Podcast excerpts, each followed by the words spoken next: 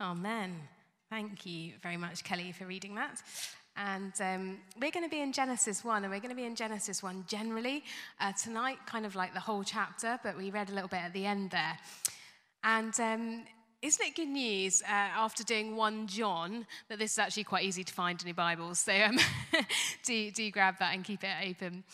Um, we are going to be in the evening services doing some big steps through the whole of Scripture. And our hope as we do that is that we will really, really love and enjoy finding out brand new things if we've been a Christian for years and years. But if we've just walked into the church, that there'll also be something for you in that. And we're going to get like this whole sweep of God's great big story. Now, I don't know about you, I don't know how you spent this uh, weekend. In our house, um, I have to say, no one was that into watching the coronation on Saturday. Um, Toby, my youngest son, definitely wanted to do like his football club, and like, everyone just wanted to carry on, and the dog had to be walked. And, and so I kind of had it on in the background, and I thought, well, I've got this kind of spacious day. We've got like a real quiet weekend in the Moy house. And I thought, oh, those walls have been really bugging me. Um, you know, like the bits where I could see one of my sons has kind of catapulted himself over the banisters. And where he's done that, there's these definite, slightly greasy handprints. And it's kind of built up over like maybe a, year or so. And I'm just looking at it going, oh, it's a bit grim. So um, I decided to get out like the paint. And I just thought, you know what, I'm just, I'm just touching up a little bit. So it's fine. So I just like get out the paint and, um, and off I'll go. I'll start touching up. But of course, as soon as you start doing that, you see more and more bits that like need touching up. And like, I just realized I went about doing this whole task of touching up loads of rooms in the house, like the lounge, the hallway, the kitchen, with zero preparation. I had not tied my hair back. I had not put old clothes on. I had not shut the dog in a different room. And so, of course, disaster. My hair was full of paint. I wrecked a cardigan, and our dog looks like he is prematurely aging um, as he got all these white flecks through him. And the thing is, it's like when you kind of rush on ahead at things and you rush on at scripture, and you, but you don't know the foundations, you haven't got yourself ready for the task. Um, you kind of miss out on a whole load of stuff and often make quite a lot of messes and mistakes. And so, kind of getting to grips with this first bit of scripture is just massively important because it will actually help us understand all of scripture that is to come. And so here we are in Genesis 1. And in those first few chapters in Genesis, it's amazing. There's so much in there, so many key truths and Christian doctrine. And so in those passages, we find the doctrine of God. That means just who, who is God? What's God like?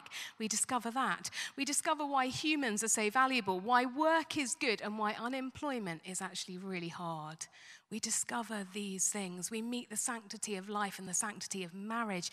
We get the picture where the entering in of sin and death occurs, and we begin to find the answers as to why things have gone wrong. But we also come across judgment for the first time. And in these first few chapters in Genesis, it's where we first meet the promise of a savior. And so there's so much packed into those first few chapters. So, what are we going to do tonight? Well, just two, um, two things, okay? The first thing we're going to do is look at how we read Genesis chapter 1. And then the second thing we're going to do is look at what does it say? What are some of the things it teaches us that we can actually apply in 2023 in May in London? Okay? So, those two things. So, first off, how on earth are we going to read Genesis? Because it doesn't take uh, much to kind of realize, uh, does it, that people often, especially in the Western world, will come at this chapter and the first thing they, they might ask is Is the language figurative or is it literal? Did God really make the world in seven days? What about Adam? Was Adam a real person? Um, is the earth a young earth or an old earth? Yeah, all those kind of questions we come, people come at this kind of passage with. And before you've even got a chance to kind of talk about it, you're kind of bombarded with those questions. And um, I want to say that those questions are good and, and good to ask. And um, that actually, as Christians, as God's people, we should never be afraid of asking really difficult questions. God has asked us to worship Him with our mind, our soul, and our strength. Our mind's a beautiful gift that God has given us, and thinking is a good thing. However, However, God has also given us the gift of teachers within the body of Christ. And I don't think questioning into a complete void where nothing is offered to help us is also very helpful. Because actually, we have the gift of teaching, we have the gift of information. And so it's good to kind of plant some of those things in as we weigh up and wrestle with our questions. So, did God really create the world in seven days? I'm just going to really quickly tell you where I land on that, okay?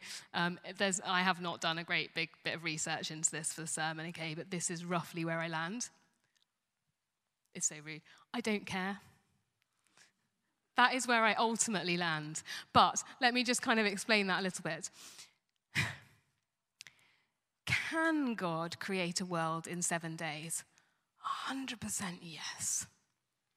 Because if he can't, he's not the God I want to believe in.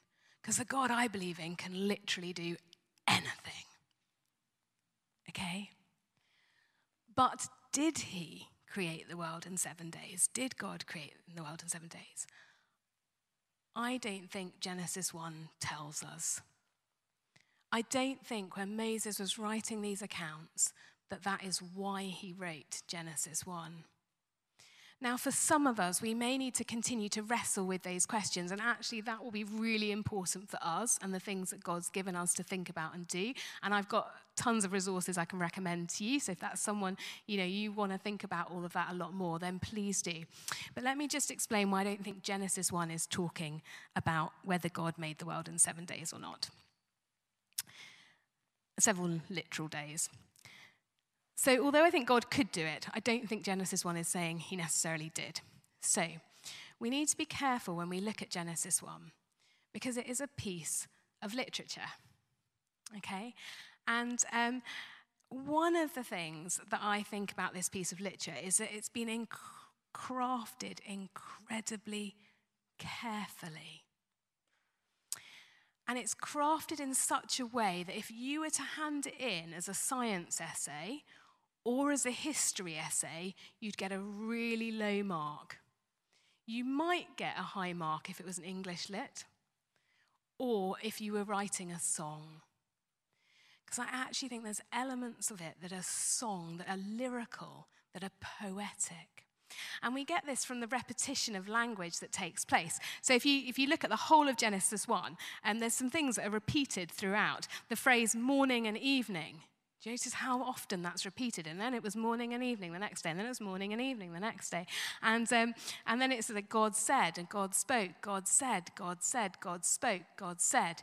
That's repeated a lot too. And then the other thing that was repeated is, it's very, it's good, it's good, it's good. And then at the end, it's very good. And that's repeated throughout. And I told the 9:30 congregation this morning that if I was a really cool vicar, I'd have like made a rap or something because I think you could like actually put a drum beat to this and you could like actually do something really uh, clever and rhythmic with this passage. Um, but that's that's just like not my gifting, and I'm not cool. So there we go. The other thing that is repeated is the word God. In the Hebrew text, the word God appears 35 times in 31 verses. That is an incredible and deliberate piece of repetition. We are not looking at a science textbook here. We're not looking at a history essay. We're looking, I believe, at something much more akin to a song. It's a cleverly and deliberately crafted piece of literature. I find um, verse 16 really funny to read. Um, the last bit of verse 16 just goes, and he made the stars. And you're like, oh, right, okay. Just like, he, he made the stars. Like, okay, cool. Um, it's just, it's, it's kind of weird, isn't it? Because if you're coming to the text and wanting, say, an astrological interpretation of space and sky, Genesis 1 is going to massively disappoint you. It's just like, and he made the stars. Um, we had a curate here um, a while back now, a guy called Dennis, and he had this lovely phrase about God. He called God the sun, moon, and star maker. Um, beautiful uh, way of describing God. God made the stars, but it doesn't tell us how. It doesn't tell us how long. It doesn't really put it into any uh, frame like that. And so we get these things that come up And um, yeah, so it, it, tells us this, but it tells us what it does tell us about God is that He's very present, very there, very with us. And God is so um, close and with us and part of creation and intimately involved in the activity of it. He is there, but the how is not what's being asked. The why question is being asked. So, just a couple of other things that come up when we talk about Genesis 1 that can um, be confusing when we talk to other people outside the church or we talk to each other. Um, one is whether Genesis 1 and Genesis 2 contradict each other. If you read your Bible, you'll see that in several occasions throughout the Bible, the same event is described twice. You get it in Judges chapter 4 and 5. You get it in Exodus chapter 14 and 15. In that chapter, Exodus 14, you get kind of like a historical description of how, um, how they fled out of Egypt. But in chapter 15, you get the song, you get Miriam's song. Two events, they're repeated, but with two different kind of styles of literature, two different things that are occurring. And I believe that's what's happening with Genesis 1 and Genesis 2.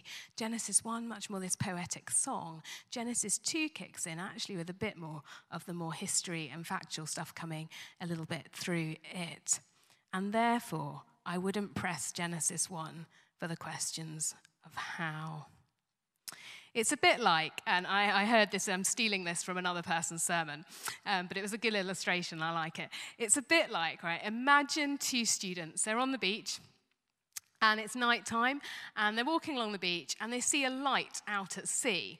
And one of the students sees a light, and he happens to be a physicist, so he kind of is trying to work out what type of light is it? What angle is the light hitting uh, the beach at? Where's it coming from? Uh, let me get my compass out and find the exact location of where this light beam is coming from, and what, what, everything about, I don't know what physicists talk about, but all the stuff is, and he was like focused in on that.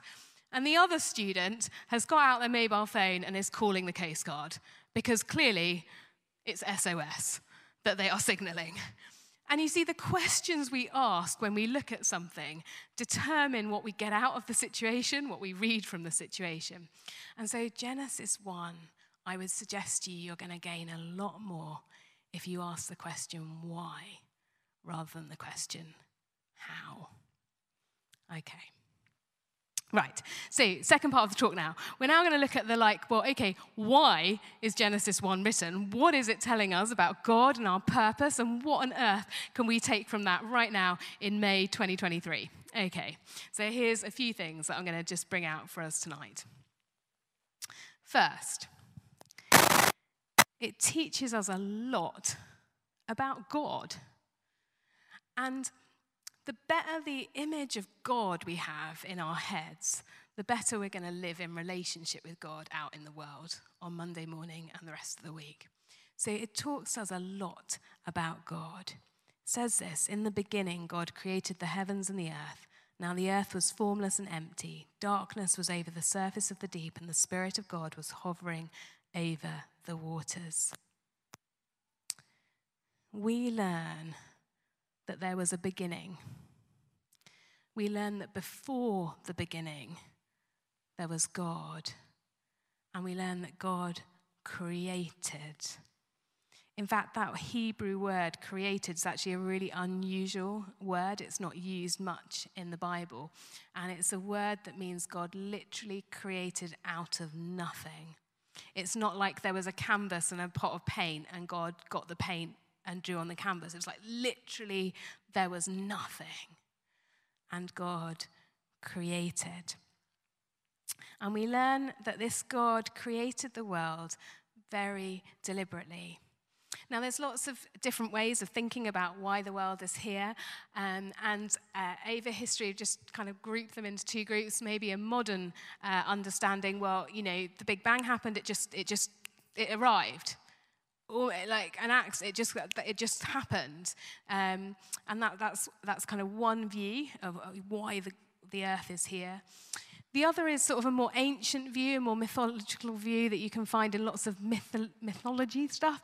And, um, and it's kind of like the idea that the earth kind of was created as a sort of like kind of accident out of other things that were already there. So, like, you get ancient mythical stories, like of sea monsters um, dying, and then out of the spewing, dying sea monster, the earth accidentally is formed.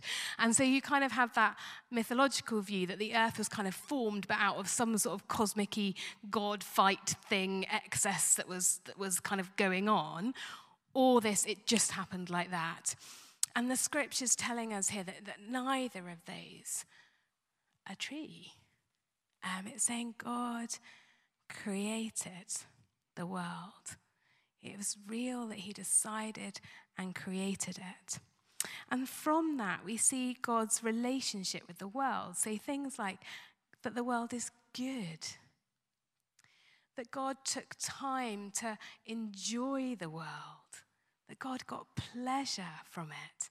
I love that word good. It's just repeated all the time. And it was good, it was good, it was good. And then when he gets to us humans, very good. God took pleasure in the world. And there have at times been this sort of idea that with creation, maybe um, everything of the earth and the world is bad. So, like, we should just hide ourselves away in monasteries, flagellate ourselves. Like, anything that's pleasurable is just like horrendous and wrong and bad, and we nothing to do with that. Actually, no, we're not to fear pleasure or the delights of this world. They've been given to us.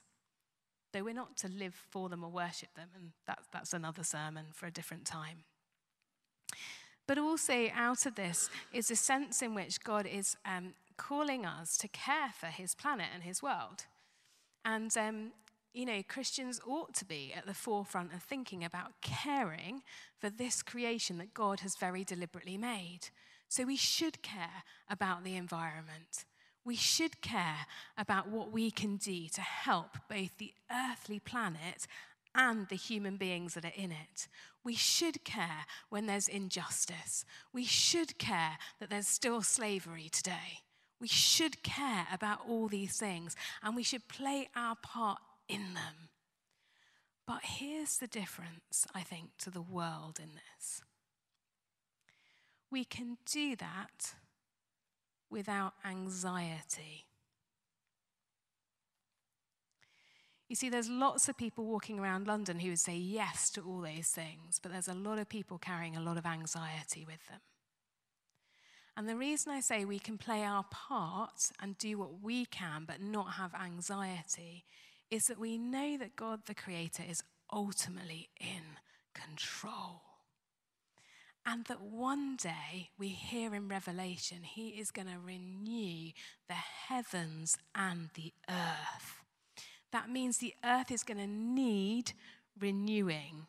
The earth is not all okay, it is sick. And we sadly experience some of the devastation of that, both in human sin, in the physical sin that kind of ripples through the destructive bits of nature when things go wrong, like floods and earthquakes and all of that. We experience the implications of that. But we don't need to work ourselves up into an anxious frenzy. He's got it in his hands. So let's do our part. Let's do the bit we can do. Let's do the bit he calls us to do. It won't be everything, but let's do the bit he calls us to do. And let's live free from anxiety. And I think that would be a powerful testimony to people in our world if we go about living in that freedom. So the passage teaches us about God, that God's like amazing and powerful and big and incredible. It teaches us about creation care and that creation is good and wonderful and we're to enjoy it. But the third and final thing, and this is where I'm going to land, is this. And bear with me on this one because it might sound a bit odd, okay? It teaches us that the Trinity is really, really important and that that should impact your Monday morning tomorrow. Okay, so just kind of bear with me. It teaches us the Trinity is really, really important, and the Trinity is right there at the very, very beginning. So listen carefully here. Have you noticed when you read through the first few verses in particular, but as you go through that passage, that when God speaks, things are created. That the spoken word is powerful, that it becomes an agent of activity, that it's actually close on being personified. And if you know your Bible, you'll know that when you get to the Gospel of John, it says some really significant things about the spoken word. It says, In the beginning was the Word, and the Word was with God, and the Word was God. And as you go on reading, you discover that the Word is Jesus. So, right there in the beginning, you have the Father and you have the Word, Jesus. And then you get the Spirit. If you look at verse 2, the Spirit was hovering over the waters. And um, the Hebrew word for hovering is like a mother, a bird kind of flapping her wings and like gathering and, and protecting her chicks. That the Spirit that's being spoken of isn't this sort of like floaty idea of something, it's, it's, it's personified, it's actually a, a being and it's, it's the Holy Spirit. And then we see that even more when he comes to the creation of, of the humans. The Spirit breathes, and the Holy Spirit is there. And so you have Father, Son, and Holy Spirit right there in creation. And they form this beautiful community singing this wonderful song. And then one day, as a community, they say, Do you know what? Let's expand our community. And so they expanded their community through creating the world and creating us to reflect the image of God. And why do we exist? We exist to join that community. Our purpose is to be drawn into community. And this is really, really important for us to get and get in our heads because it's telling us that this God who created everything loves us. And God wants us to walk around tomorrow morning knowing that we are loved and treasured and have access into this community of Father, Son, and Spirit. And this is so significant. And I don't know if you kind of, if you read closely, it's like um, God's created nature and it, it, kind of praises God, but God in turn says it is good and praises it. And we're kind of sung over and enveloped in this song that is going on, that God actually sings over us, that He delights in us. And this is so incredible and so freeing if we know that we are delighted in, that we are loved, we can walk around so secure, so free. And really, this passage is saying your purpose is to be loved, your purpose is to be brought in to this community.